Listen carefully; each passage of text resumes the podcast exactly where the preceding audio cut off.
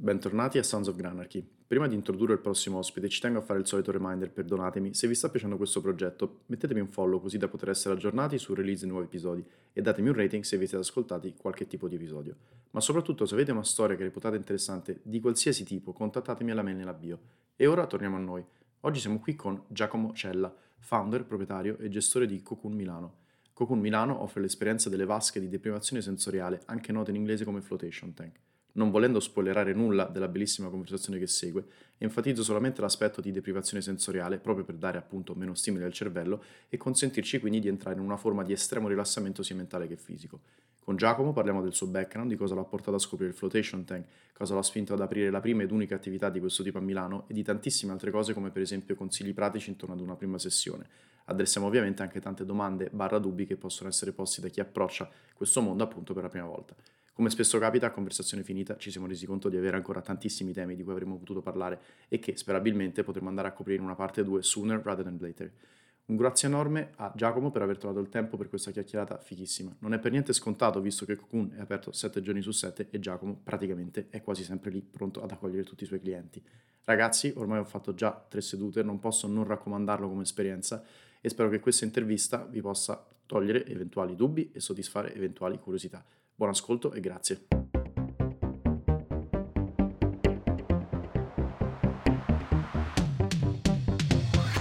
Benvenuti su Sounds of Granarchy, il podcast di conversazioni vere come me e te.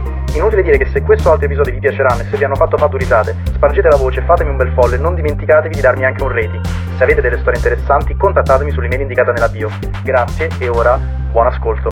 Ragazzi, benvenuti ad un altro episodio di Sons of Granarchy. Siamo qui con uh, Giacomo Cella, proprietario, fondatore e gestore di Cocoon. Jack, raccontaci un po' di che cosa si parla perché secondo me è un tema pazzesco ed è da un po' che ti, ti stavo pressando per, uh, per, fare questa intervista. Ok, allora intanto ciao a tutti. E sì, sono il titolare di Cocoon Milano, che è un centro a Milano, come suggerisce il nome, è un centro di floating, un floating center, cioè un centro con la vasca di deprivazione sensoriale, anzi con le vasche di deprivazione sensoriale perché quest'estate ne abbiamo messo, abbiamo messo la seconda e mm, per chi non sapesse di che cosa si tratta, esatto, esatto lo spiego. Allora, si tratta di una grande vasca eh, a forma di conchiglia eh, che si riempie di acqua col 30% di sale disciolto al suo interno. E intanto un sale particolare che si chiama solfato di magnesio, anche detto sale di Epsom, e, ehm, che è un sale che già solo quello fa molto bene, nel senso che viene assorbito dalla pelle e riempie il corpo di magnesio, che è un elemento molto importante di cui siamo quasi tutti carenti, tipo l'80% della popolazione è carente di magnesio, quindi insomma le persone che entrano nella vasca si fanno questa bella ricarica di magnesio che fa molto bene alla pelle, ai capelli, aiuta la muscolatura a rilassarsi, favorisce la produzione di serotonina, insomma è proprio un bel toccasana. E poi al di là di questo, cioè al di là della, della tipologia del sale, diciamo che l'acqua è così tanto salata di questo sale che le persone che entrano nella vasca galleggiano completamente.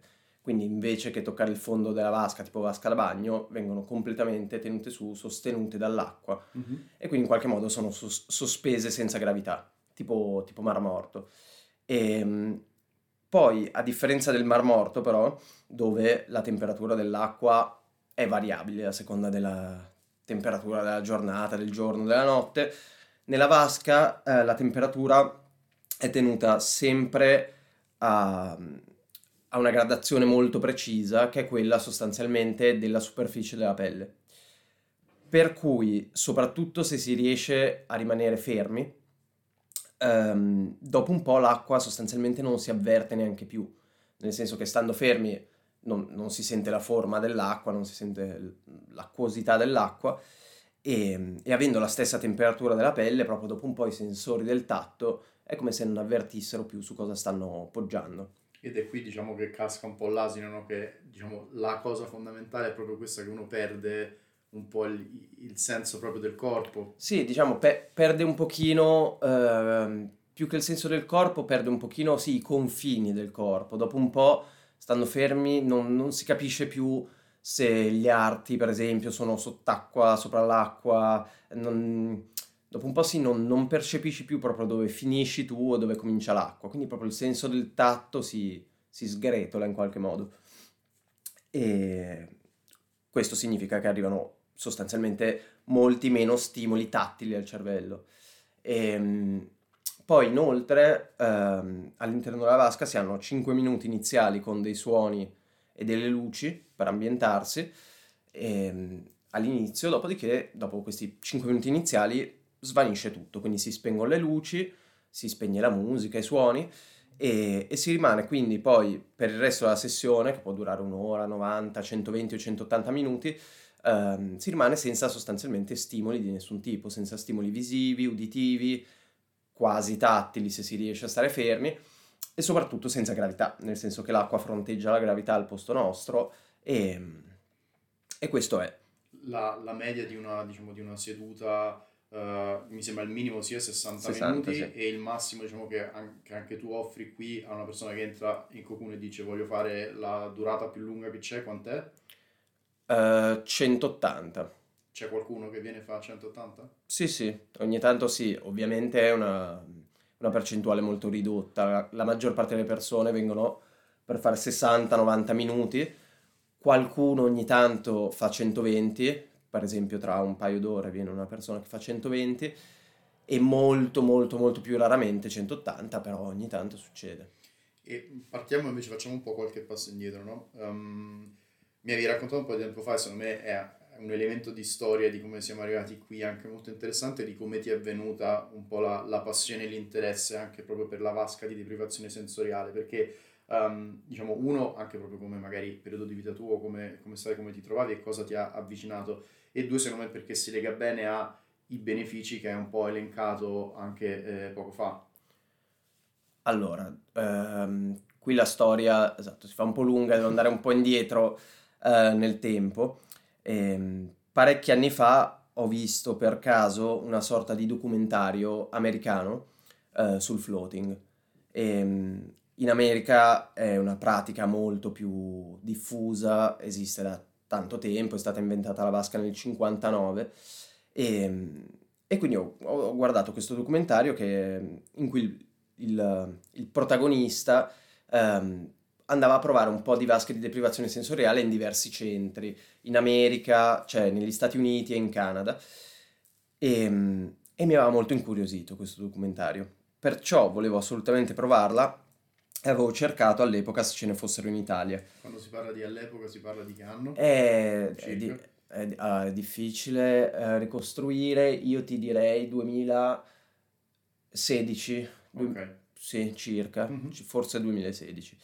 E um, avevo trovato uh, all'epoca due o tre centri in Italia e, e, e quello che mi, mi, ispirava di più, quello che mi sembrava più il più carino era il centro di Firenze, che si chiama Floating Flow, e mm, perciò mi ero fatto regalare dalla mia fidanzata dell'epoca, mi ero fatto regalare per il compleanno un weekend a Firenze con annessa vasca di deprivazione sensoriale.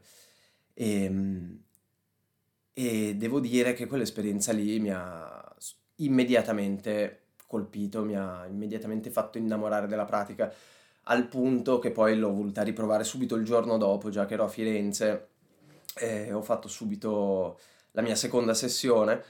E, e da, lì, da lì mi sono proprio innamorato di questa esperienza e ogni volta che avevo il tempo, che avevo i soldi, prendevo il treno e andavo a Firenze oppure ogni regalo di compleanno chiedevo alle persone di regalarmi un'esperienza di floating oppure a ogni compleanno delle altre persone gli regalavo l'esperienza di floating in modo da poterli accompagnare, insomma.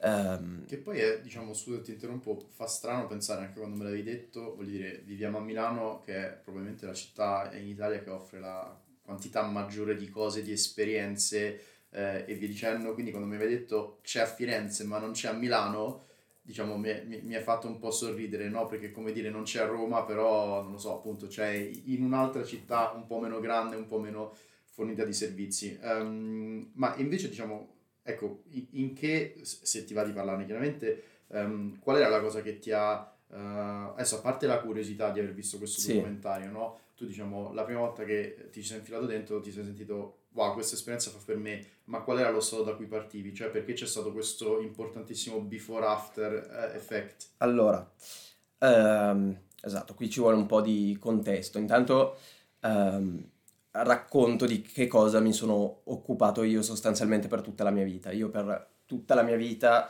mi sono occupato di musica e suono. Fin da ragazzino mh, mm, ho imparato tantissimi strumenti, ho, eh, da bambino suonavo il pianoforte, poi la chitarra, poi il basso, poi la batteria, saltavo da uno strumento all'altro. Non mi sono mai troppo specializzato in nessuno strumento nello specifico, ma insomma la musica e il suono è sempre stata proprio la mia, la mia passione. All'università ho studiato sound design e poi da lì, appena dopo diplomato, ho cominciato subito a lavorare come sound designer, quindi ehm, facevo musiche per le pubblicità, musiche per la moda e poi ho insegnato per cinque anni in una scuola, poi ho seguito diversi progetti musicali miei, di altre persone, insomma la musica e il suono sono sempre stati eh, il centro nevralgico di eh, tutta la mia vita. E, ehm, però devo dire che eh, da un certo periodo in poi la musica piano piano e il suono e il mio lavoro nel suono, il mio lavoro nella musica um, stava cominciando a diventare per me um, un po' opprimente, un po' frustrante. Diciamo che lavoravo tantissimo per gli altri, a fare musiche, sound design, per pubblicità, per la moda e in più appunto insegnavo nella scuola, vabbè mi sto ripetendo, comunque t- tutta quella grande mole di lavoro uh, mi prosciugava in qualche modo moltissima energia creativa, per cui quando poi mi ritrovavo uh, chiuso in studio a fare i miei brani, che poi in fin dei conti era l'unica cosa che veramente mi interessava. A me tutti i lavori che facevo li facevo per guadagnare soldi, eh, ma, ma non era veramente il mio scopo. Il mio scopo finale era poter produrre la mia musica, fare i miei album, fare i miei concerti, quello era il mio focus principale, ma avevo sempre meno energia creativa, sempre meno stimoli e ehm, poi anche a fare musica per gli altri eh, ci si abitua a saltare tantissimo da un genere all'altro.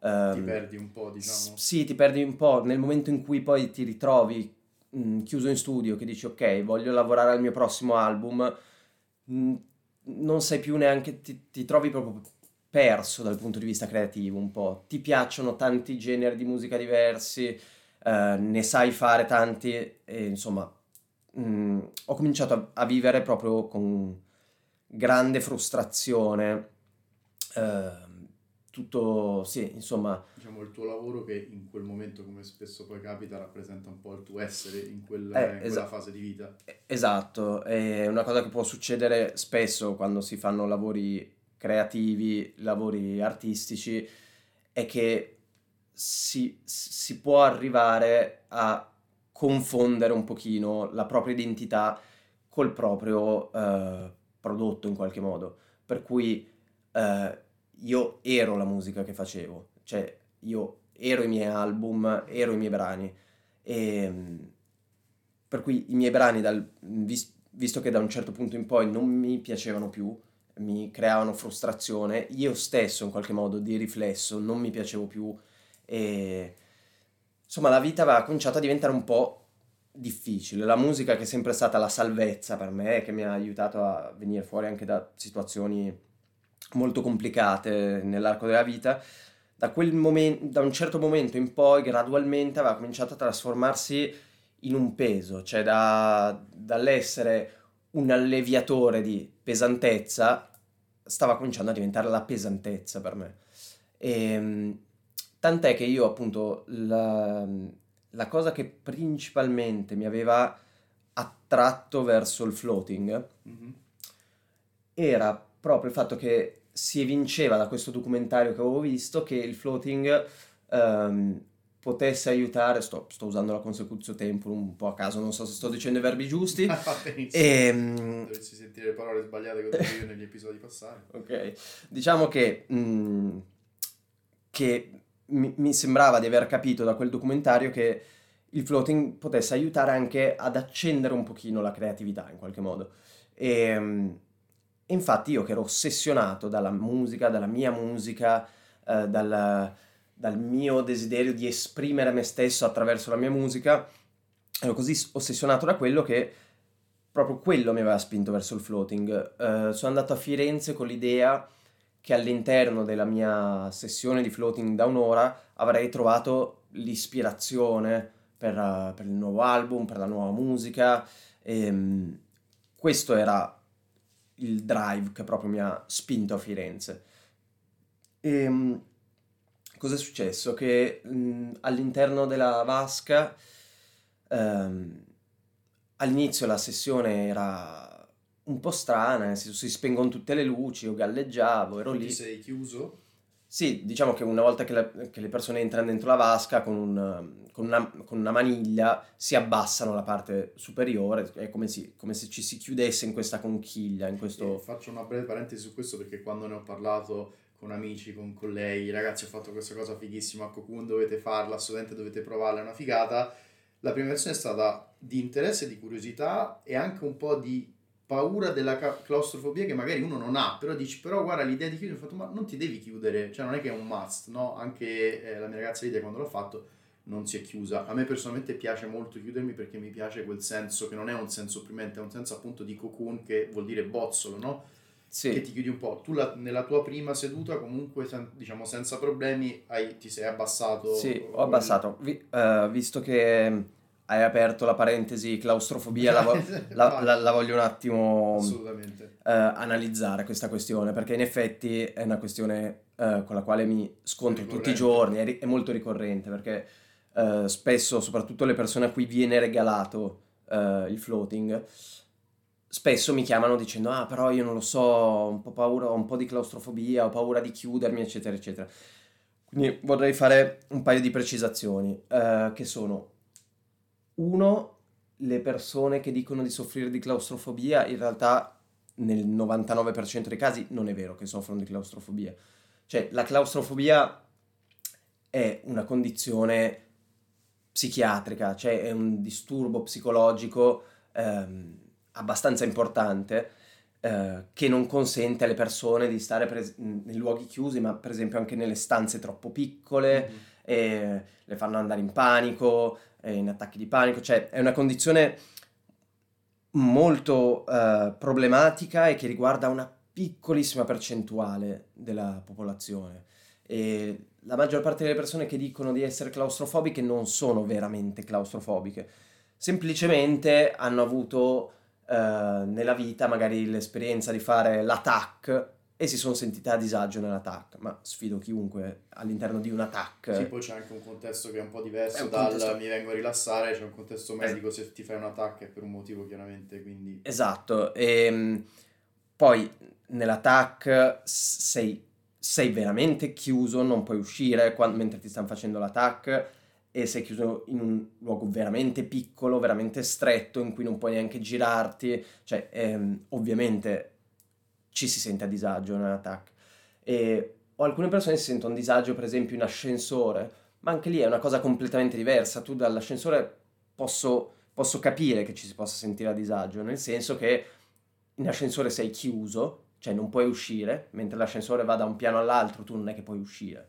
E, inoltre c'è un, nell'ascensore c'è un pericolo di morte, veramente remoto, veramente, cioè remotissimo. Sì, sì, ci rispetto a una vasca da cui se vuoi... Nella vasca, non, succe- nella vasca non, può succedere assolutamente niente. Nell'ascensore, certo, se rimani chiuso per 15 ore tra un piano e l'altro o se si spacca la corda che lo sostiene, cioè ci sono dei lontanissimi, non remotissimi... Non mai più un ascensore, no, no sto scherzando, sono pigrissimo e continuerò a prendere. Ecco. e, ehm, quindi anche lì posso capire le persone che hanno ansia a stare in ascensore, ma nella vasca è completamente diverso.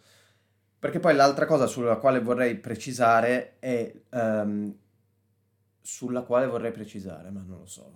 No, proprio la, la, la, scusate, ma la mattina presto Guarda, qua si va. Un po' di tempo fa io ho detto invece che adattamento di un libro a un film, ho detto adattazione, quindi ecco. è difficile battere quello. Ecco.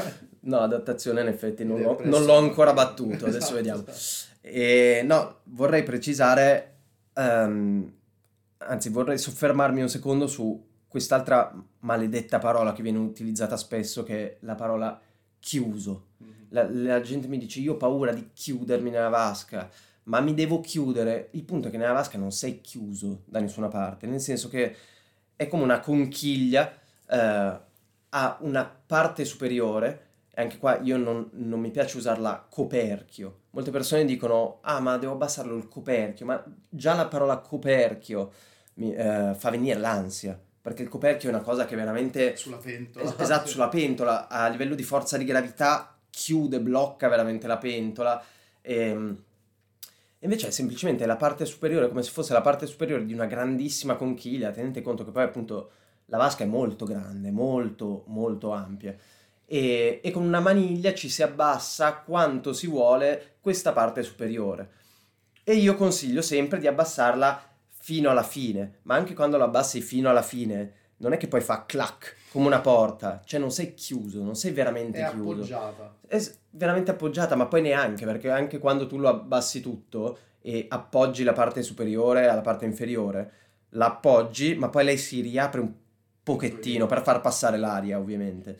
E quindi non sei sigillato proprio da nessuna parte, sei... No, no, ma infatti secondo me io come avevo risposto a, a questi, diciamo, dubbi e curiosità era in, innanzitutto, diciamo, non immaginiamocelo come il, non so, sai la scena di Kill Bill, c'è Uma Thurman che cerca di uscire dal sarcofago, esatto. eh, dalla bara, perché comunque tu puoi quasi estendere completamente il braccio. No, no non quasi. Eh, tu, puoi, tu esatto. quando sei sdraiato sull'acqua... Stendi tutto e non tocchi, se esatto. non sbaglio. Stendi tutto, non tocchi, non tocchi. Quindi comunque c'è ampiamente spazio anche per tirarsi su.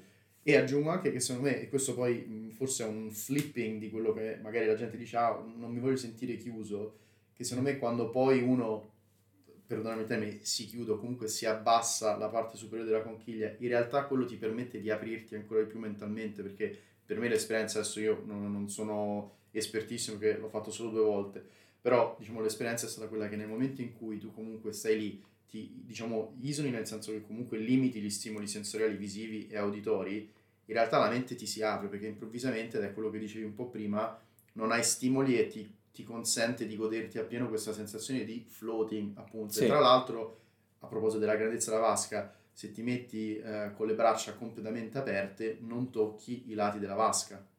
Uh, li, dipende un po' dalla persona. Vabbè, dipende, chiaramente esatto, sempre se, altissimo. Esatto, Nel mio ah, caso... No, ah, se, se, li apri, f- forse tocchi appena appena ai lati. Ma se, se, Però, se, insomma, se ti metti il braccio in alto è veramente... dà molto- un'idea della, della grandezza Sì, sì, ecco, eh, della, della Esatto, vasca. poi mh, è molto più grande per esempio la vasca di come non sembri in foto o in video. Tantissime persone quando vengono qua la prima volta e la vedono dicono ah wow ma in video mi sembrava... perché dai video e dalle foto sembra eh, poco più grande di un essere umano. Invece è molto più grande, cioè è veramente ampia, veramente spaziosa. Quindi claustrofobici non abbiate paura, intanto non avete la claustrofobia nella maggior parte dei casi e comunque nella vasca non vi può venire.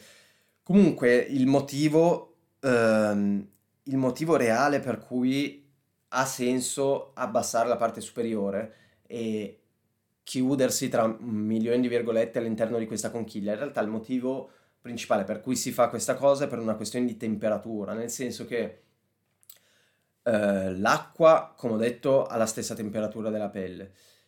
Poi l'acqua tende a evaporare un pochettino, quindi tenendo abbassata la parte superiore, dopo un po' l'aria, l'aria che c'è all'interno della vasca, comincia ad avere più o meno la stessa temperatura dell'acqua, quindi- che è la stessa del corpo, e quindi dopo un po' veramente si perdono completamente i confini.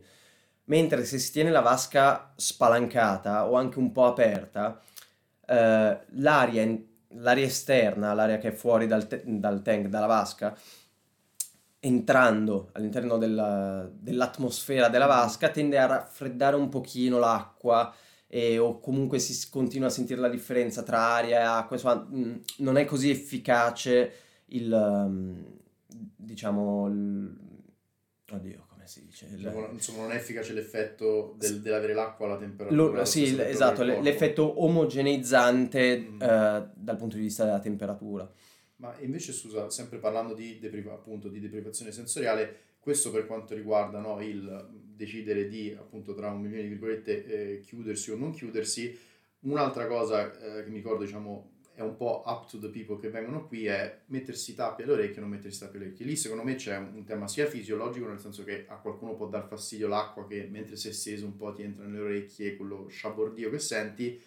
Io penso, almeno per me è stato così, che c'è anche un tema di voglio sentire il meno rumori possibili. E io dalla prima volta mi sono assolutamente abbassato la parte superiore eh, del cocoon, mi sono assolutamente infilato i tappi ed è un'esperienza, e lo dico agli ascoltatori, pazzesca perché non ti capita, cioè è quello che, um, che ci tengo con, insomma, con, con entusiasmo a comunicare che oggigiorno, soprattutto se viviamo a Milano, in città e tutto, c'è un, um, uno smog uh, auditorio, auditivo, non so come vogliamo... In- inquinamento acustico. Esatto, esatto, esatto, quella è la parola giusta.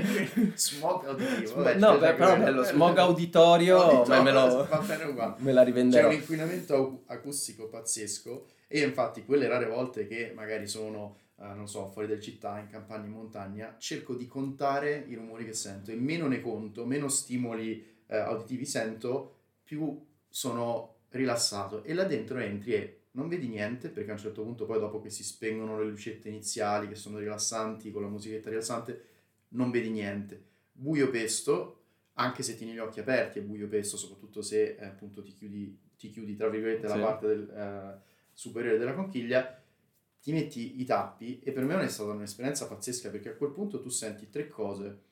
Uh, senti il battito del tuo cuore senti il tuo respiro e se ti muovi se ti muovi, senti chiaramente un pochino il movimento dell'acqua, ma se tu stai immobile, non senti neanche quello.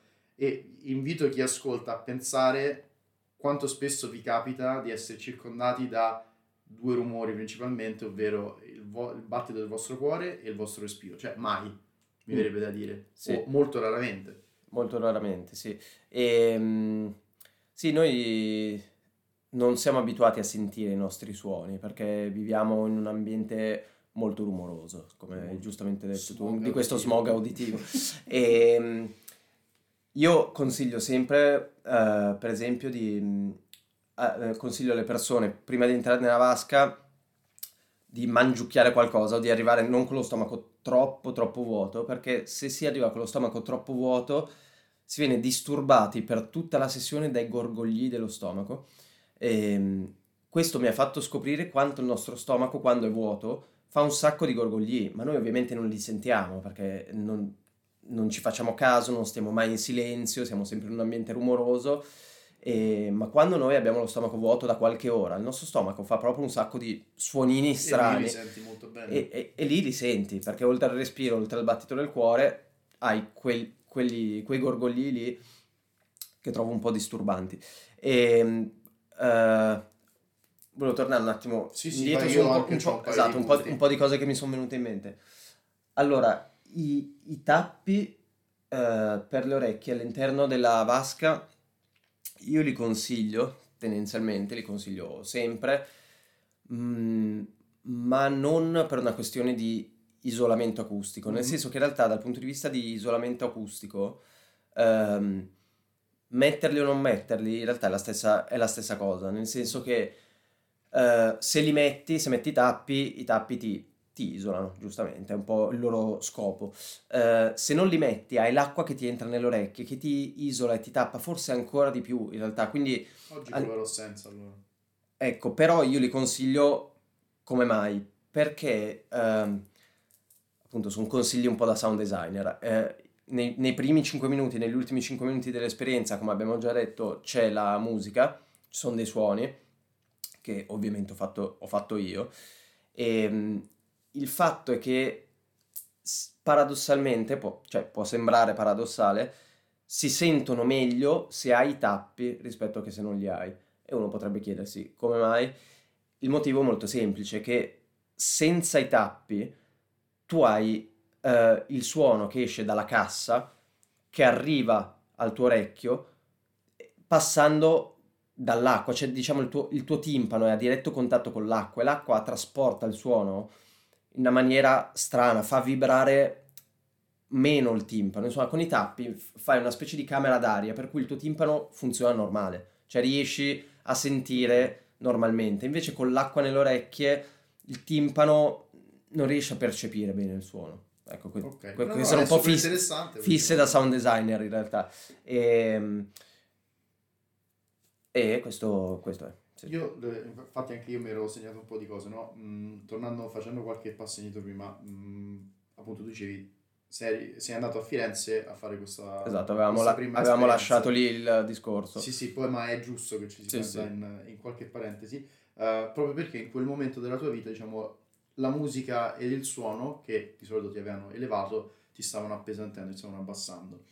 Eh, domanda mia, ma forse abbastanza retorica, può essere anche che l'esperienza in Vasca è stata così positiva proprio per- perché l'assenza di stimoli sensoriali e quindi l'assenza anche di, cioè in quel momento tu sei molto lontano da musica e da suoni. Poi con la mente magari chiaramente, e quello anche ci arriviamo perché secondo me sono dei suggerimenti molto utili, anche quelli che avevi dato a me la prima volta, cioè come diciamo affiancare mentalmente questa esperienza, no? Però forse proprio anche per quello è stata un'esperienza che ti ha distanziato dalla musica e dal suono proprio perché ti leva un elemento sensoriale.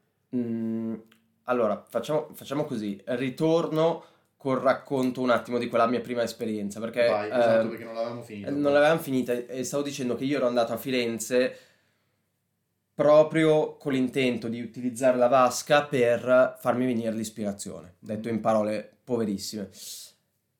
E in quella mia prima esperienza, all'inizio, ehm, eh, stavo vivendo in maniera molto strana l'esperienza, nel senso che ehm, stavo galleggiando, era tutto buio, tutto silenzioso.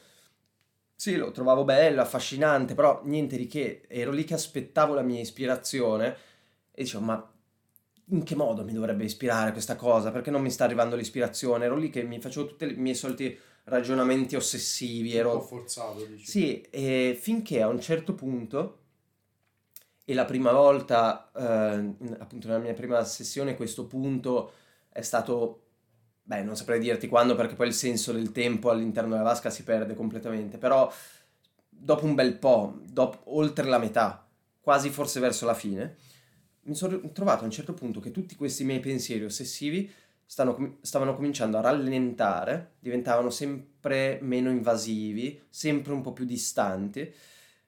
E poi mi sono ritrovato a un certo punto che non stavo più pensando a niente. Ehm, ed è stata la, la prima volta, forse, nella mia, nella mia vita, beh, nella mia vita da adulto, diciamo, ehm, è stata la prima volta in cui sono mi sono sentito veramente connesso con il presente, con quel momento presente. I pensieri erano scomparsi, io ero lì, stavo molto bene, stavo da Dio e mi dicevo, chi se ne frega della musica? Cioè, è stata la prima volta che ho, ho partorito un pensiero del genere, fino a quel momento mi sarebbe, pensato- mi sarebbe sembrato assurdo eh, pensare una cosa del genere. Ero lì che mi dicevo, "Mm, non sto avendo un'ispirazione, ma non me ne frega niente, cioè non mi, non mi interessa, alla, alla musica ci penserò quando sarò in studio, quando sarò lì, quando dovrò lavorare, quando lì, lì cercherò ispirazione, lì ehm, cercherò di fare la musica al meglio, ma in questo momento la musica non c'è, i pensieri non ci sono più, io in questo momento sono qui e mm, non sentivo il mio corpo, non sentivo la mia mente, non sentivo i miei pensieri, ma sapevo di essere lì in quel momento e stavo molto bene. E per me è stata una, una cosa pazzesca. Quando sono uscito dalla vasca mi sembrava di essere stato finalmente in vacanza veramente. Nel senso che poi, eh, parlando di vacanze, tutte le volte che, so- che ero stato in vacanza, ehm, appunto, escludiamo quando ero bambino, diciamo nella mia vita sia da adolescente che da adulto, ogni volta che andavo in vacanza in qualche bel posto, per esempio, sono stato in Islanda con la mia fidanzata, ma anche, anche davanti a spettacoli clamorosi come i paesaggi ehm, dell'Islanda, io in realtà non ero veramente lì, perché io con la testa ero nella musica, ero, cercavo di capire come potevo trasformare quei paesaggi in un'ispirazione, creativo. in qualcosa di creativo, per eh, esprimermi, c'ero ossessionato da quest'idea di dovermi esprimere, ero sempre con la testa in quella cosa lì. E vera- fa- faccio l'esempio delle vacanze perché ehm, perché nella, nella, routine lavorativa è normale che uno è sempre con la testa lì, è sempre con la testa nel suo lavoro, il mio lavoro era la musica, è normale. Ma quando sei in vacanza, che le persone devono staccare, io ero sempre lì, io ero sempre in studio. Uh, e, e, durante invece mie, i miei periodi lavorativi passavo tutto il giorno in studio uh, a lavorare per gli altri la sera stavo in studio per lavorare per, sulle mie cose in maniera frustrante perché poi non ci riuscivo. E quando cenavo con la mia fidanzata continuavo a pensare allo studio. Quando ero a letto con la mia fidanzata continuavo a pensare allo studio. Cioè, ehm, era proprio per me veramente una, un, proprio un'ossessione, quella che si chiama un'ossessione. Ero sempre con la testa dentro lo studio. E, e quindi non, non, non, non, ero mai presente a me stesso, non mi godevo mai il momento presente nelle esperienze di vita che facevo. Nella vasca è stata la prima volta che sono stato nel presente, che mi sono goduto veramente una cosa e che ho lasciato fuori eh, la musica, le mie frustrazioni e l'arte, eccetera, eccetera. E, ehm, e questo proprio mi ha fatto sentire come se per la prima volta fossi stato in vacanza. È stata proprio un'esperienza. Sono uscito e mi ricordo, mh, l'avevo subito detto alla mia fidanzata, le ho detto mi sembra di essere stato in vacanza per un mese. E infatti sì, poi l'ho rifatta il giorno dopo e poi da lì mi sono proprio veramente appassionato. Mi sono veramente appassionato e per, poi nel frattempo hanno aperto, sono stati aperti in Italia altri centri, poi io ne ho scoperto uno a Chiasso e poi quando sono andato in, vac- in vacanza a Berlino ho provato quello di Berlino, insomma per quattro anni circa sono stato un appassionatissimo galleggiatore e, e, poi alla fine ho deciso di aprirlo, anche perché poi ogni volta che ero in treno per andare a provare il floating in tutti questi vari posti, ehm, questi vari posti che erano appunto Firenze, Chiasso, Alba, poi uh, Berlino, insomma, ogni volta che provavo questa esperienza mi chiedevo ma perché non apre nessuno a Milano? E, ehm, e, io lo dicevo anche ai titolari di, di, di, questi centri, dicevo ma perché non apri un centro a Milano? Milano è una città perfetta, ce n'è un sacco bisogno, a Milano le persone sono esaurite, sono tutti dei pazzi folgorati e hanno bisogno di questa esperienza, hanno bisogno di questa esperienza, vi prego aprite, vi prego aprite, alla fine non ha aperto nessuno e ho deciso di aprire io figata e noi siamo, io in primis, noi siamo molto grati che tu l'abbia fatto. Um, torno un attimo a quello che ho detto prima, diciamo, lì per lì, allora, due domande. Uno, uh, si parla più o meno del 2016-2017 quando sono a Firenze, più o meno, sì. per la prima volta. Ehm, se dovessi dare un numero su quante sedute di floating, uh, sessioni di floating hai fatto fino ad oggi, siamo al 2000, inizio 2024, che numero daresti? Uh, non lo so. Uh, Centinaio? Tan- sì, secondo me siamo nell'ordine delle 100. Secondo me o poco meno o poco più. Sì, sarà intorno al centinaio. E sì, ti dico, allora, mh, mm, ah, ne ho fatte tantissime. Eh, rispetto, rispetto, alla media delle persone, ovviamente, eh, ne, ho, ne, ho, fatte veramente mm. tante. Eh, però ne ho, ne ho fatte molte meno di quante non avrei pensato che ne avrei fatte, qua anche mm-hmm. qua andiamo di verbi a caso, um, quando ho aperto. Cioè io, uno dei, mh, mm, cioè, uno dei motivi per cui ho aperto ovviamente era perché volevo farla tutte le volte che volevo. Um, ho detto wow che figata, adesso apro un centro di floating così io me la posso fare tutti i giorni. Poi la verità è che non riesco a farla quasi mai. Cioè, perché fortunatamente è un'attività che sta funzionando e quindi la vasca è occupata tutti i giorni, tutto il giorno, poi non, non, è davvero occupata tutto il giorno, magari ogni tanto, come per esempio questo pomeriggio, ho un buco eh, dall'una alle tre, non ho nessuna persona, nell'arco di quelle ore la vasca è libera però ovviamente io non posso andare a farmi la vasca in quel range orario perché ricevo chiamate o magari qualcuno vuole venire qui per comprare un voucher regalo o devo insomma, fare cose al computer, non è che posso farla sempre. Quindi in realtà l'unico momento in cui posso galleggiare è a fine giornata quando, eh, quando di solito chiudo, cioè verso le 8 e mezza 9. A quel punto potrei, invece che chiudere, potrei farmi una vasca. Però io a quell'ora lì sono stanco morto, ho una fame pazzesca, voglio andare a casa dalla mia fidanzata e sono stato qui a Cocoon 12 ore, cioè...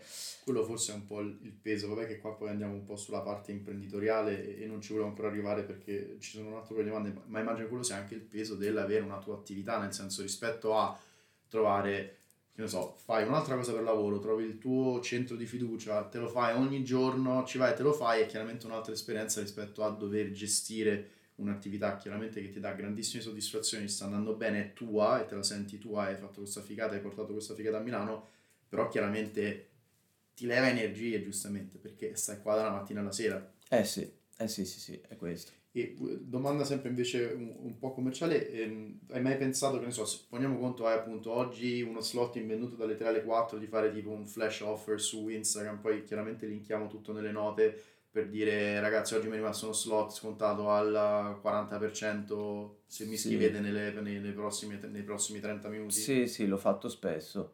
Uh, devo dire, è una, una cosa che ho fatto spesso, soprattutto in realtà quando mi si liberano all'ultimo degli, degli slot. Ehm, allora lì per cercare di recuperare faccio magari questi flash, mm-hmm. uh, flash sell. Mm, ogni, ogni, tanto sì, ogni tanto la faccio questa cosa. Uh, oggi per esempio non l'ho fatta perché... Perché sto imparando a suonare il didgeridoo, non so se è presente cos'è. È quell'attrezzo australiano quello, degli aborigeni. Quello degli aborigeni in cui si suona. Poi è enorme o sbaglio? Sì, sì. Eh. Sì, sì, ce l'ho di là. Poi, dopo, dopo te lo faccio vedere, magari ve lo faccio sentire. E, mm, sto imparando a fare quello e per imparare a suonare il didgeridoo bisogna imparare a fare la respirazione circolare, che significa che mentre tu butti l'aria fuori dalle guance, intanto inspiri dal naso. Questo per far sì che il suono nel didgeridoo non finisca mai, cioè tu possa fare... Ed è una cosa un po' tricky, un po', un po complicato. E, e quindi... E ah, poi soprattutto non posso allenarmi a fare questa cosa mentre ho le persone in vasca, perché il didgeridoo ha delle frequenze molto basse che, che nella vasca si sentono. Quindi oggi approfitto di avere queste ore buche per esercitarmi un po' col didgeridoo. Quindi io, Poi ci sì. mettiamolo un attimo da parte perché voglio tornare anche su quello. Tra l'altro non l'ho mai visto dal vivo e penso sia una, una cosa un po' particolare. Um, tornando invece ecco un po' a, eh, ripassando per Firenze, no? tu eri andato lì per più stimoli creativi e tutto e invece ne sei uscito diciamo come se fosse andato in vacanza, rilassato per la prima volta con l'accettazione del va anche bene se non ho voglia di fare musica, non deve essere un peso, no? adesso la sì. semplifico sì, chiaramente. Sì, e quello era 2016-2017. Nel frattempo, e oggi siamo al 2024, e appunto magari il didgeridoo è un esempio, hai ritrovato un po' il, il piacere e la creatività di fare una cosa, non col peso e l'ossessione di prima, ma quando ho voglia la faccio e sono anche contento dell'output creativo, magari non sempre, perché se fai 10 cose non è detto che uno 10 volte su 10 sia contento dell'output, adesso non è la stessa cosa, io ogni tanto mi piace dipingere, su 10 che ne faccio, 7 mi fanno, mi fanno veramente cagare, sì. poi 3 dico wow figo e tendi un po' a identificarti anche come sensazione con l'output creativo, no? quindi tu hai recuperato un pochino diciamo la, la passione, il gusto di fare musica, il flotation ti ha aiutato anche in questo senso? Um, sì, diciamo che um, sì, oltre, uh, oltre al flotation, nel senso all'esperienza dentro la vasca, mi ha aiutato moltissimo uh, aprire Cocoon. Cioè, quindi proprio il spostare il mio focus professionale dalla musica. Cioè, un tempo appunto io facevo dal punto di vista musicale un milione di robe perché era il mio unico lavoro, il mio unico introito, quindi facevo musica per la pubblicità e per questo e per l'altro, producevo dischi per altre persone, poi avevo dei progetti musicali con cui suonavo dal vivo, e poi insegnavo nella scuola e quindi perché era, quella era la mia attività imprenditoriale, cioè io guadagnavo facendo quelle cose. Adesso mh, mm, diciamo mi ha aiutato molto il fatto che la mia attività imprenditoriale è Cocoon adesso. Ti ha bilanciato e centrato. Eh, esatto, per cui della musica non ho più bisogno dal punto di vista professionale e, um, e quindi posso adesso um, grazie al fatto che ho fatto un sacco di vasche che mi hanno aiutato a ricentrarmi. grazie al fatto che ho avviato un'attività c'entra, un'attività professionale che non c'entra direttamente con la musica e aiutato dal fatto che ho passato tanto tempo senza fare zero musica, io negli ultimi anni, cioè, ho fatto, metti l'anno scorso, ho fatto un paio di lavori, tipo di musica per le pubblicità, o forse un solo lavoro l'anno scorso, adesso non mi ricordo. E, per, e, di mio non ho fatto niente. In questi ultimi anni ho fatto pochissima musica e mi, mi serviva questa cosa proprio. Eh, per, dovevo un po' disintossicarmi. È un po' una eh, toxic relationship. Sì, esatto. È, è molto una, una questione um, simile a, a, quella che si ha con le dipendenze da, da sostanze, nel senso che uh, io adesso sto riuscendo ad avere una relazione migliore con la musica, quindi sto piano piano rientrando in relazione proprio con la musica, sto cominciando a fare musica um, che mi dà piacere, um, insomma ho cambiato anche un po' stile, adesso sto andando più su musica ambient, musica rilassante, che si allinea anche di più col, con, insomma, col mondo che, che sto costruendo. E, ehm, quindi sì, sto ritrovando un po' il piacere nel fare musica, ma con molta cautela. Uh, nel senso che uh, mettermi in studio, se io dopo vado in studio e decido di cominciare un brano nuovo, uh, nel cominciare il brano nuovo provo un sacco di piacere, um, ma c'è sempre il rischio che arriva a un certo punto in cui il brano non mi convince, comin- comincio a sentire che in realtà non sono abbastanza bravo. Quando cominciano a inserirsi questi meccanismi, io esco dallo studio. Mentre un tempo sarei rimasto invischiato, eh, sarei rimasto appunto come un tossico, sarei rimasto ore nello studio a frustrarmi, a stare male. Eh, adesso mollo il colpo perché non ne ho più bisogno, non ho più bisogno della musica. Sto cercando insomma un po' di disintossicarmi per avere una relazione salutare. Più, più salutare, esatto, è come, come, un, come, una persona che è stato un alcolizzato, che sta cercando di rientrare in relazione col vino, degustandolo, facendo un po' il sommelier, però sa che magari al secondo bicchiere forse è il caso che smetta, perché sennò c'è il rischio che rientri in quelle dinamiche passate. Ecco, un pochino questo è il mio rapporto, uh, quindi un po' di... Mm, di cautela con la musica, gran... mi sta tornando il piacere, la passione, ma con Però, cautela, con calma. Con sì. calma. E ehm, torniamo al fatto che dicevi che avrai più o meno fatto un centinaio di, di sessioni di, di floating. Um, I benefici quando riesci a farlo oggi sono come il day one?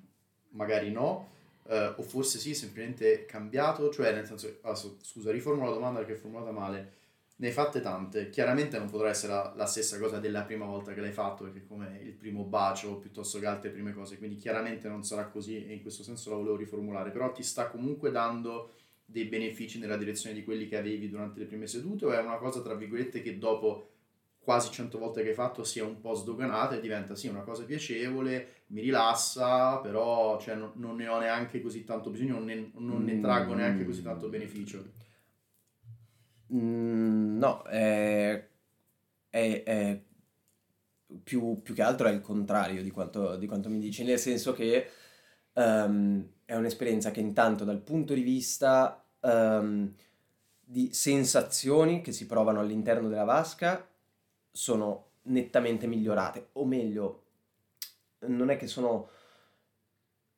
Uh, non è che sono migliorate, è semplicemente il fatto che la prima volta o le prime volte eh, spesso ci, mh, mm, ci, si impiega un bel po' di tempo prima di entrare in mm. quello stato particolare che, mm, che poi si chiama stato teta, dopo, d- dopo ti racconto anche che, che, cosa significa. Comunque lo stato che si vuole raggiungere all'interno della vasca, il cosiddetto stato teta, le prime volte eh, si raggiunge dopo un bel po' di minuti, tanto tempo che sei dentro, e poi anche quando lo raggiungi le prime volte, eh, spesso è un po' ondulatorio, nel senso che eh, raggiungi quello stato per un po', poi ne esci, poi ci rientri, poi ne esci, insomma, eh, è un po' su e giù da quello stato.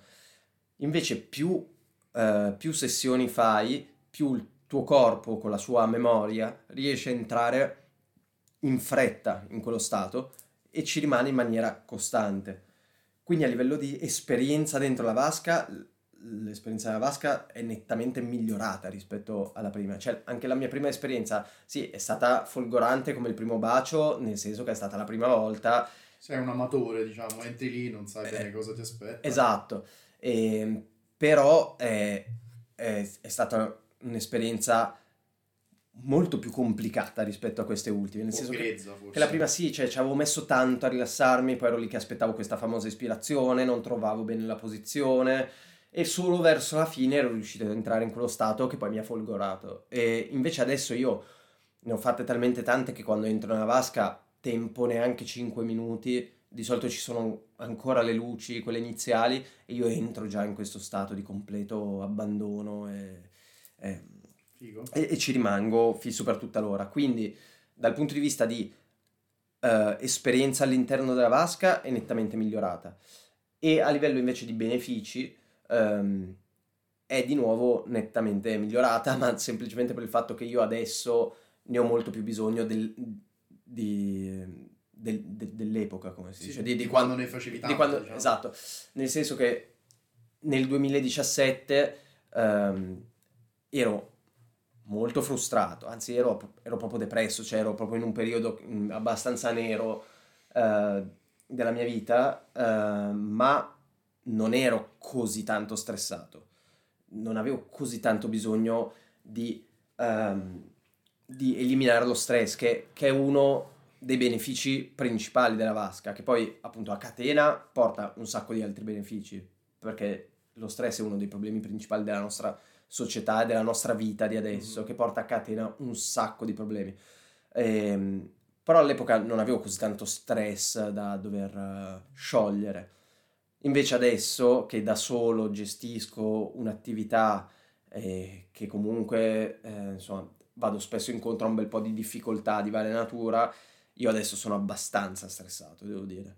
Mm. E quindi adesso io mi rendo proprio conto in maniera molto tangibile dei benefici che mi porta il floating, quelle purtroppo poche volte che riesco a farlo. In realtà sarà una al mese più o meno. Mm. Io più o meno faccio una sessione al mese ormai. E, ehm, e io proprio mi rendo conto che uh, ogni tanto, a, per esempio, in questo, in questo momento qui, proprio adesso che stiamo parlando, è tanto tempo che non faccio una vasca, appunto sarà praticamente un mese. E, e mi rendo conto che sono molto, molto stanco e ho, mh, faccio anche fatica a concentrarmi, uh, faccio fatica a lavorare, spesso spesso mentre le persone sono all'interno della vasca, che io ho un'ora, tra virgolette, libera, io in realtà in quell'ora dovrei lavorare perché ho un milione di robe da fare, di cose da sistemare, ho delle cose sul, mio, sul sito di Cocoon che non funzionano, la fatturazione elettronica, cioè ho tante cose che devo sistemare. Ma ultimamente non ce la sto facendo, cioè mentre le persone sono nella vasca io mi guardo video su YouTube e c'è proprio... Per, esatto, perché sono proprio stanco, faccio fatica a stare dietro le cose. Quello che succede in questi periodi è che poi quando finalmente riesco a farmi una vasca, e spero nei prossimi giorni di riuscire a farmene una, um, mi rendo conto che dal giorno dopo sono un'altra persona. Cioè, ho più energia, mi s- dormo meglio, mi sveglio più riposato, con più voglia di fare, sono più felice, sono più allegro, sono... Um, quando devo lavorare ho più... più mo- molta più energia, sì, ho recuperato, è proprio è, è veramente dal punto di vista fisiologico, visto che uh, un'ora di floating abbassa drasticamente i livelli di cortisolo e di adrenalina nel sangue, che sono gli ormoni che mm. quando si accumulano ci fanno sentire stressati. Um, veramente ci, ci, ci, si rende conto che uh, dopo un'ora di floating si ha dal punto di vista fisiologico quella stessa sensazione che si ha quando si torna da una vacanza. E sicuramente eh, hai presente o chiunque ci stia ascoltando ha presente come ci si sente dopo che stai, non so, due settimane in vacanza, a, a, a quei magari poveri fortunati che riescono ancora a farsi due settimane di vacanza, ti fai due settimane di vacanza, poi ritorni sul posto di lavoro, ritorni a fare il tuo lavoro, che sei un'altra persona, cioè hai recuperato tutte le energie e, ed è una cosa proprio fisiologica, perché durante quelle due settimane di vacanze di vacanza, nel riposo il corpo abbassa drasticamente i livelli di cortisolo e adrenalina. Nella vasca fai la stessa cosa ma in un'ora. Sì, sì. E... Io diciamo che sul tema vacanze, mh, per quanto io sono, sono un grandissimo fan chiaramente delle vacanze, chi non lo è, però nel- negli anni passati me ne sono, cioè lo staccare completamente, ehm, cosa di cui forse io non ho, non ho recentemente mai sentito veramente il bisogno fortissimo, eh, è vero che ti crea quella sensazione di rilassamento, di ah, torno più rilassato, ma trovo che ogni volta poi lo shock di quando rientri, e io nel mio caso ho un desk job dalle 9 alle 6, che torni, magari sei rilassato così e ti arriva sta mazzata, come diremmo a Roma, appena ritorni in ufficio, lo trovo quasi peggio di non essere andato in vacanza nel first place. Poi è esagerato forse, eh, però questo è my take. Invece ti volevo chiedere una cosa a proposito di eh, stato theta, anche eh, Conscious of Timings, per- anche perché c'è un libro qua a destra, io lo sto indicando, chiaramente non lo vede nessuno, eh, Theta Healing. Ehm, ci racconti un po' dello stato theta, perché io non ne so assolutamente niente, poi avevo un altro paio di domande e poi penso che possiamo andare abbastanza in chiusura. Ok, allora, ehm, il nostro cervello ha tanti neuroni, come sappiamo. Questi neuroni comunicano tra di loro attraverso delle sinapsi, ehm, sono proprio dei canali con i, con i quali comunicano i neuroni, e sono delle sinapsi elettriche. Noi nel, nel cervello abbiamo de- del segnale elettrico sostanzialmente. E mm, l'elettricità, eh, sia quella che abbiamo nel cervello che quella che abbiamo nei muri di casa nostra, eh, va a una certa velocità, a una certa frequenza. Ehm, quindi eh, gli studiosi hanno diviso le nostre onde elettriche cerebrali eh, per diverse categorie di frequenza, eh, quindi di velocità di andamento del- dell'elettricità nel cervello. Ehm, in uno stato di in uno stato normale di veglia, tipo questo in cui io e te stiamo chiacchierando, Mhm. abbiamo una prevalenza di onde beta nel cervello, ehm, che hanno una determinata velocità. Se ci agitiamo, s- quando dobbiamo risolvere un problema, siamo molto agitati, abbiamo il batticuore, le onde si velocizzano e diventano onde gamma. Se invece ci rilassiamo profondamente, per esempio meditando o stando attenti alla nostra respirazione, se ci calmiamo, le onde rallentano e di- diventa- diventano da onde beta a onde alfa. Poi quando dormiamo, le onde sono lentissime, sono il c- un cervello quasi inattivo e si chiamano onde delta. E poi ci sono queste fantomatiche onde teta che sono una via di mezzo tra le alfa, quindi le onde tipiche del rilassamento, e le onde delta, che sono quelle tipiche dell'addormentamento. E noi entriamo in stato teta, e appunto per stato teta si intende eh, quel momento in cui nel nostro cervello ci sono prevalentemente onde di tipo teta. Noi entriamo in stato teta eh, più volte eh, durante la giornata, c'è uno stato naturale del cervello, ma ci entriamo sempre per brevissimi istanti, che sono per esempio appena prima di addormentarci, quando proprio ci stiamo per addormentare, abbiamo Quando senti che stai per inciampare e cadere. Esatto, quando stai per inciampare e cadere, hai gli ultimi pensieri lontani, ok, quello è uno stato teta, ma poi ti addormenti, quindi onde delta e vai giù nella profondità del sonno, oppure appena ti svegli la mattina, soprattutto se ti svegli di sveglia naturale, cioè senza il drain drain della sveglia che già subito ti fa andare in ansia.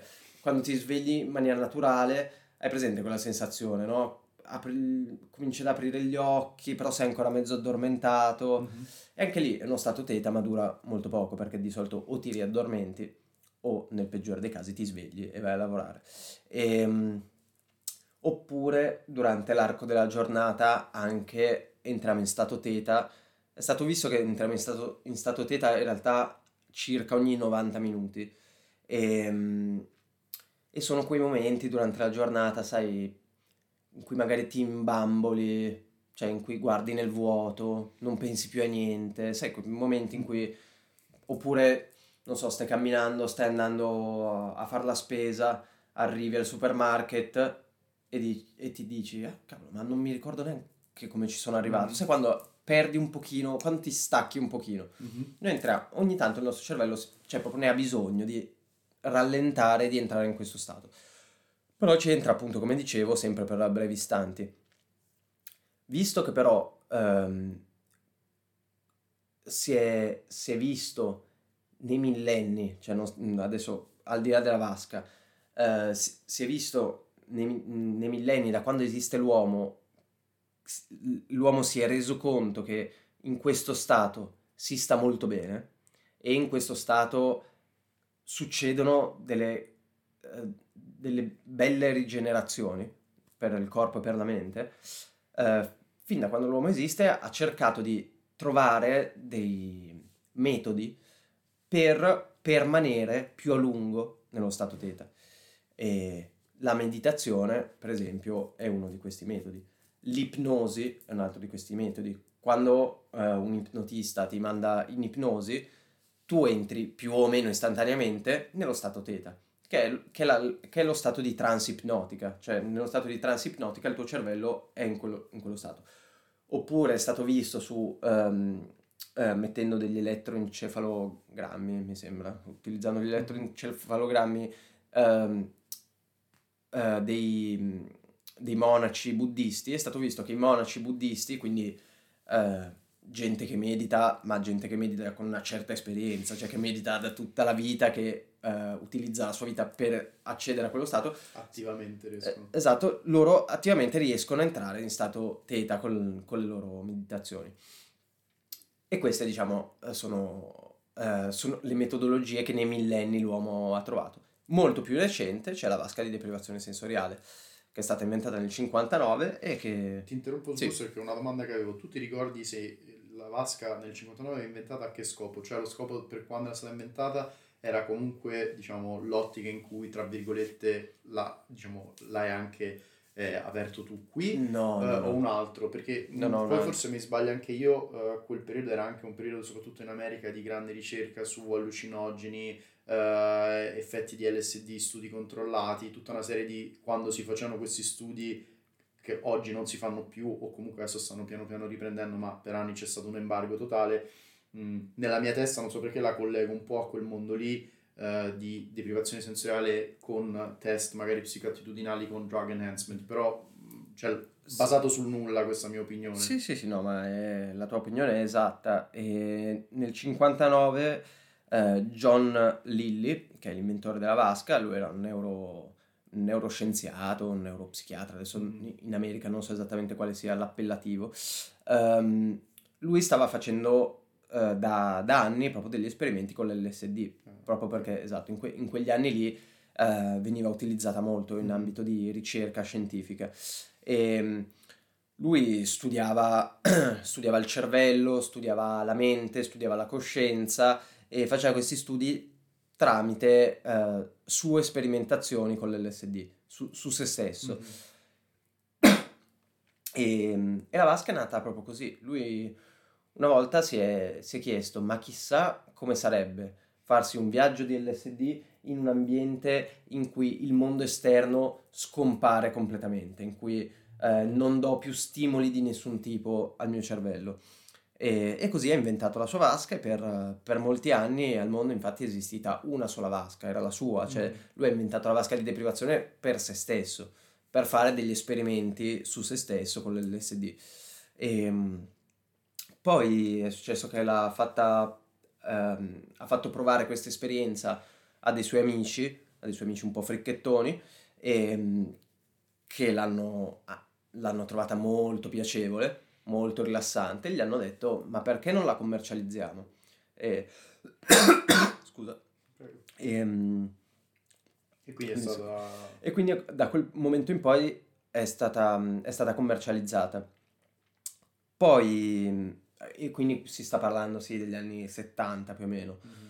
anni 70, 80, poi con l'arrivo dell'AIDS c'è stato un rallentamento totale del settore perché sai, all'inizio non si sapeva neanche bene come si... Condizioni com- igieniche. Esatto, pure. ma come, non si sapeva come si trasmetteva soprattutto l'AIDS, mm-hmm. quindi l'idea di andare in una vasca dove c'era stato un'ora prima un'altra persona che non sai, cioè, era, insomma, quello è, ha dato un blocco veramente molto importante al settore e, e poi invece negli ultimi vent'anni ha ripreso alla grande in America.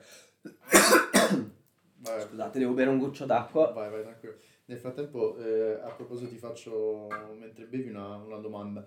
Ehm, tema, tema condizioni, diciamo, ecco, l'aspetto eh, di igiene, no? Soprattutto in questo periodo, se non sbaglio, tu avevi aperto prima della, poco prima della pandemia, adesso siamo in un, diciamo, totalmente in un post-pandemia, però chiaramente abbiamo ancora degli strascichi di ossessione con l'igiene, i germi. Io stesso devo dire una cosa che mi è rimasta, mentre io le mascherine, mh, devo dire, le usavo perché le dovevo usare, ma non è che sono mai Mm. stato fissato con le mascherine, però il gel disinfettante per le mani che io già prima della pandemia ogni tanto avevo appresso in aereo le cose, quello per me è aumentato. Allora Ok. la domanda è concretamente, scusa un po' il salto proprio di, di- come, direbbe mio padre, di palo in frasca, ehm, diciamo oggi le vasche come funziona quell'aspetto lì? Nel senso l'acqua viene ricaricata ogni volta, viene diciamo ricircola, viene filtrata e viene riemessa? Allora, eh, l'acqua ovviamente non la posso cambiare eh, a ogni persona, cioè non la posso buttare via No, eh, per ogni sono un persona. miliardo di litri, penso.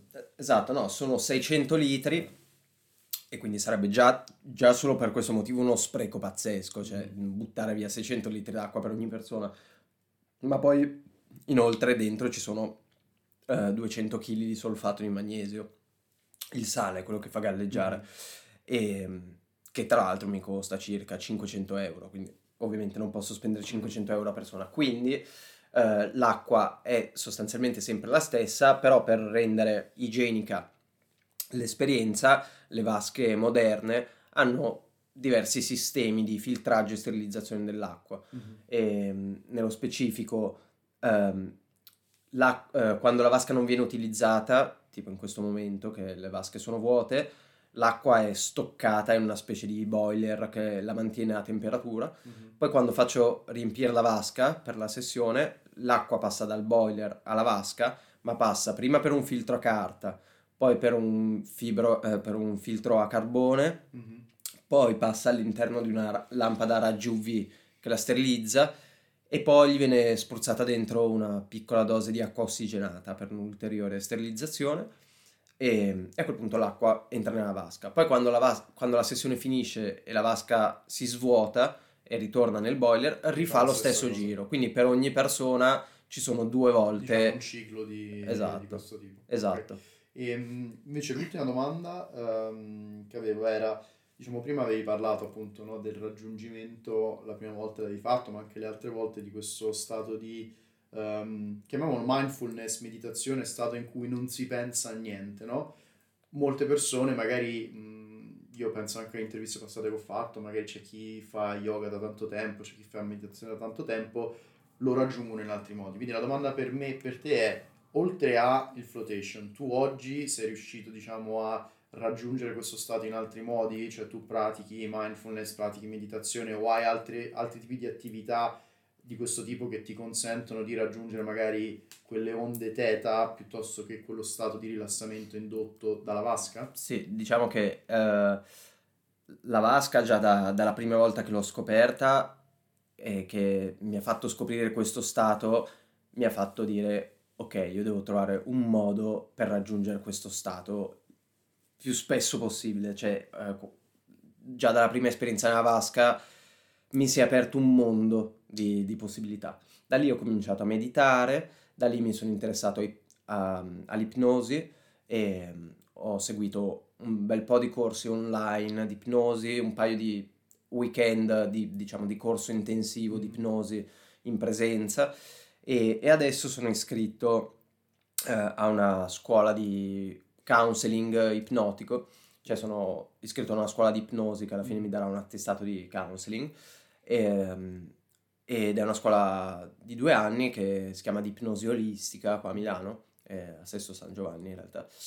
E sono un weekend al mese di, di lezioni, di, di palestra ipnotica. E, insomma, sì, questo qua.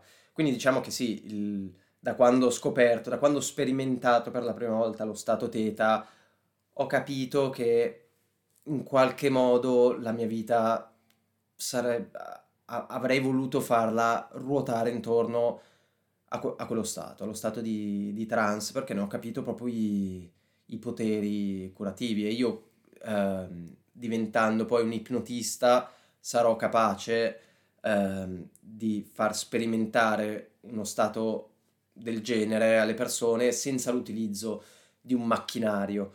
Con tutti i problemi che, che, ha un macchinario, comunque che intanto è costosissimo, poi che ha bisogno di un sacco di manutenzione, non è per niente trasportabile, cioè se io eh, mi volessi trasferire a Berlino, ad Amsterdam, io non è che mi posso portare dietro con un bagaglio a mano due basche di deprivazione sensoriale, cioè, quindi eh, diciamo le, le, i macchinari hanno tutta una serie di problemi e io volevo ehm, con questa scuola trovare un, diciamo, un modo per, per acquisire io delle skills eh, che mi possano aiutare nella vita ad aiutare a mia volta le altre persone a entrare in relazione con il loro inconscio, perché poi nello stato teta, lo stato teta è un momento di profonda connessione col proprio inconscio.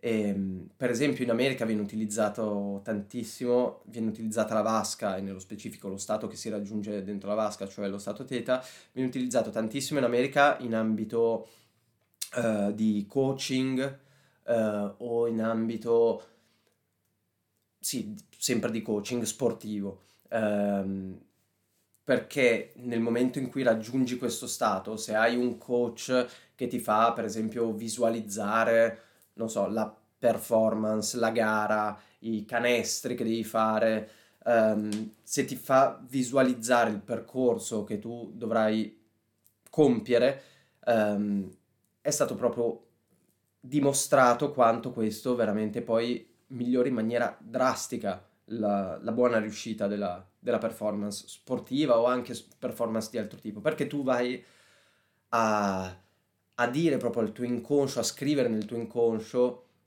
delle informazioni, delle, delle tracce. Imprintate quasi. Imprintate, no? esatto. E, ehm, scusa, vai, vai, finisci? Sì, sì, no, era questo. E, ehm, no, a proposito, adesso poi non so se quello era un, uno stato teta, ma eh, non la prima seduta che ho fatto. Eh, ecco, chiudo brevemente anche per chi ascolta con le mie esperienze, perché magari appunto tu Jack ne hai fatte talmente tante. Um, io avendone fatto due, diciamo che per me è un po' il flotation tank ha trovato me, nel senso che io a un certo punto, quando vivevo a Londra, da qualche parte avevo letto qualcosa, non mi ricordo dove, che video, cosa. Avevo cercato un posto a Londra e all'epoca ne avevo trovato uno che però poi era venuto fuori, cioè sul sito c'era scritto no, eh, c'è stato, abbiamo chiuso che c'era stato tipo un incendio e adesso stiamo riaprendo. Mm. Poi io sono andato via da Londra e non l'ho mai fatto. E poi mi è rivenuto in mente casualmente, secondo me, a me piace pensare che ci sia un'energia di, di qualche tipo, non so, suona un po' fricchettone, ma che ti dà dei segnali nella vita quando ti servono. Cioè, io per anni non ho pensato al flotation, sono stato a Roma tre anni, non mi è mai venuto manco mezza volta in testa il flotation. Uh, diciamo a un certo punto, ah cavolo, il flotation, fammi vedere se c'è a Milano, e c'eri tu, ci sei tu, uh, Cocune. Quindi sono venuto, la prima volta diciamo era un po', un po' teso perché io sono molto iperattivo, quindi l'idea di, um, uso anche io la parola chiudermi, ma non è quello che mi preoccupa perché non avevo preoccupazioni di quel tipo, ma di, di stare fermo, di stare fermo per un'ora uh, senza poter fare cose e mi, mi, preoccupava un po' e mi avevi dato un consiglio utilissimo, che è quello anche che do eh, a chi magari sta approcciando la vasca per la prima volta e dice ah ma cosa, cosa devo pensare, a cosa non devo pensare, di non guidarlo troppo, almeno per me di non, es- di, di non guidarlo troppo, o se si vuole guidarlo di pensare a dei momenti sereni, dei posti sereni, dei posti sereni di rilassamento. Mi ricordo tu mi parlavi sì. del lago Maggiore, lago Maggiore giusto? Sì, sì, sì, e di come no, magari ti senti galleggiare nel lago. E per me nel, nel primo caso è stato, io ho un, un, ricordo bellissimo di casa dei miei nonni a Roma, i miei nonni paterni non ci sono più, e, e io praticamente per direi tre quarti d'ora dei 60 minuti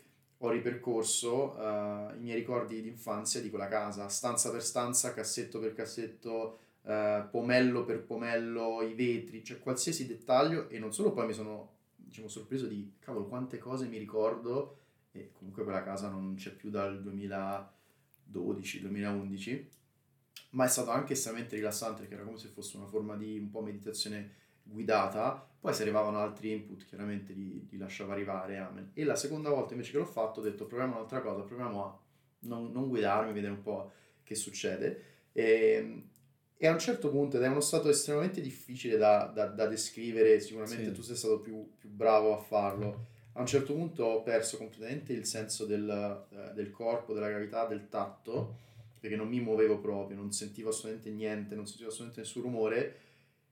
E a un certo punto, ho, cioè quella fase di quasi mi sono quasi addormentato senza essermi addormentato e anzi ho detto, aspetta un secondo, ma io sono su un divano, cioè dov'è che sono?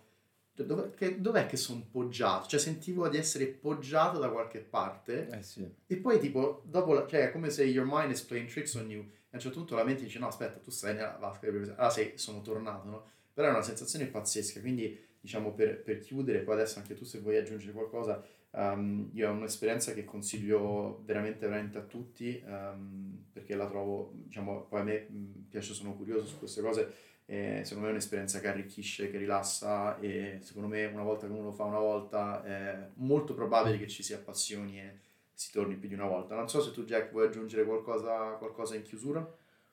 Ma ehm, sì, solo a proposito di, di quello che hai detto, eh, tu hai fatto due, due esperienze, oggi farai la terza e, e già ti sei accorto che appunto le, le prime due esperienze che hai fatto sono state molto diverse l'una dall'altra.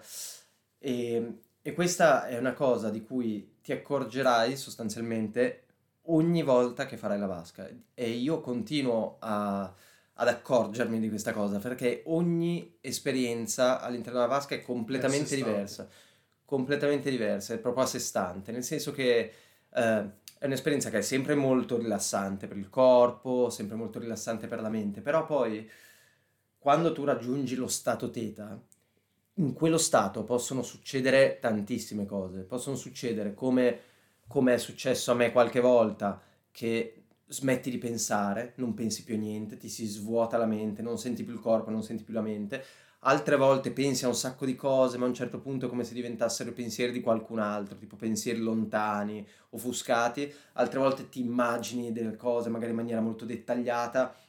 Altre, co- altre volte vedi delle cose, cioè delle sorte di visioni, di colori. ehm, non, non paragonabili a un'esperienza psichedelica con Certo. l'LSD, però comunque ah, vedi delle cose, ogni tanto ti senti girare, ogni tanto, insomma, mh, perché mh, ogni tanto hai anche esperienze più oniriche, più mezzi sogni, come tu dicevi, mi sento sul divano, perché poi un'altra cosa affascinante che mi sono dimenticato di dire prima, che un, altro dei momenti in cui entriamo in stato teta, in cui il nostro cervello entra in stato teta, è durante la fase REM, quando noi sogniamo, Mhm. il nostro cervello è in quello stato lì, di completa connessione con l'inconscio, tant'è che appunto nei sogni vengono fuori tutte le cose più strane. E, quindi insomma, l'esperienza nella vasca veramente ogni volta è diversa, vedrai oggi che la tua terza esperienza sarà completamente diversa dalla seconda, completamente diverse- diversa dalla prima. Infatti non, non vedo l'ora. E Jack, io ti voglio ringraziare. Abbiamo fatto un'ora e un quarto che per me è assolutamente, assolutamente volata. Ti ringrazio tanto per, insomma, per il tempo che ci hai dedicato e soprattutto per aver un po' ecco, a- aperto ancora di più eh, il mondo degli ascoltatori a, a- a questa cosa, al flotation tank, a, a Cocoon, perché eh, ripeto, secondo me è, è- cioè, è una figata pazzesca e penso che tutti dovrebbero provarlo. Se penso anche banalmente ai miei genitori e a mia madre, mamma vatti a fare il flotation tank che sicuramente ti, ti aiuta. Quindi Jack, grazie mille, grazie per il tempo dedicato. Grazie a te, grazie a voi, Ciao a tutti. ciao a tutti.